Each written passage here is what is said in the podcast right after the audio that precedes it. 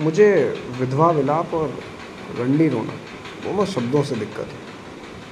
थोड़ी देर ठहर कर सोचा तो तय किया कि इस पर थोड़ी और बात की जानी चाहिए। रंडी रोना का अगर आप शाब्दिक अर्थ देखेंगे तो किसी वेश्या के रोने का अर्थ निकलता है। रोने की क्रिया को हम हमेशा से कमज़ोरी का पर्यायवाची मानते आ रहे हैं। हालाँकि किसी भी शब्दकोश में रोने का अर्थ कमज़ोर होना कहीं नहीं मिलेगा।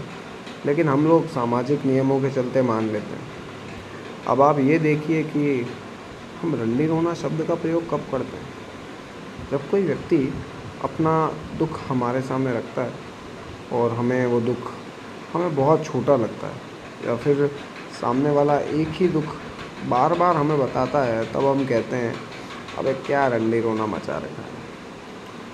यहाँ हम दूसरे व्यक्ति को रोने के आधार पर कमज़ोर सिद्ध करते हैं। और रंडी रोना कहकर ये भी सिद्ध करते हैं कि रंडियों का रोना किसी मतलब का नहीं होता। हमें रंडियों के दुख नहीं सुनने, रंडियाँ तो बेमतलब रोती हैं।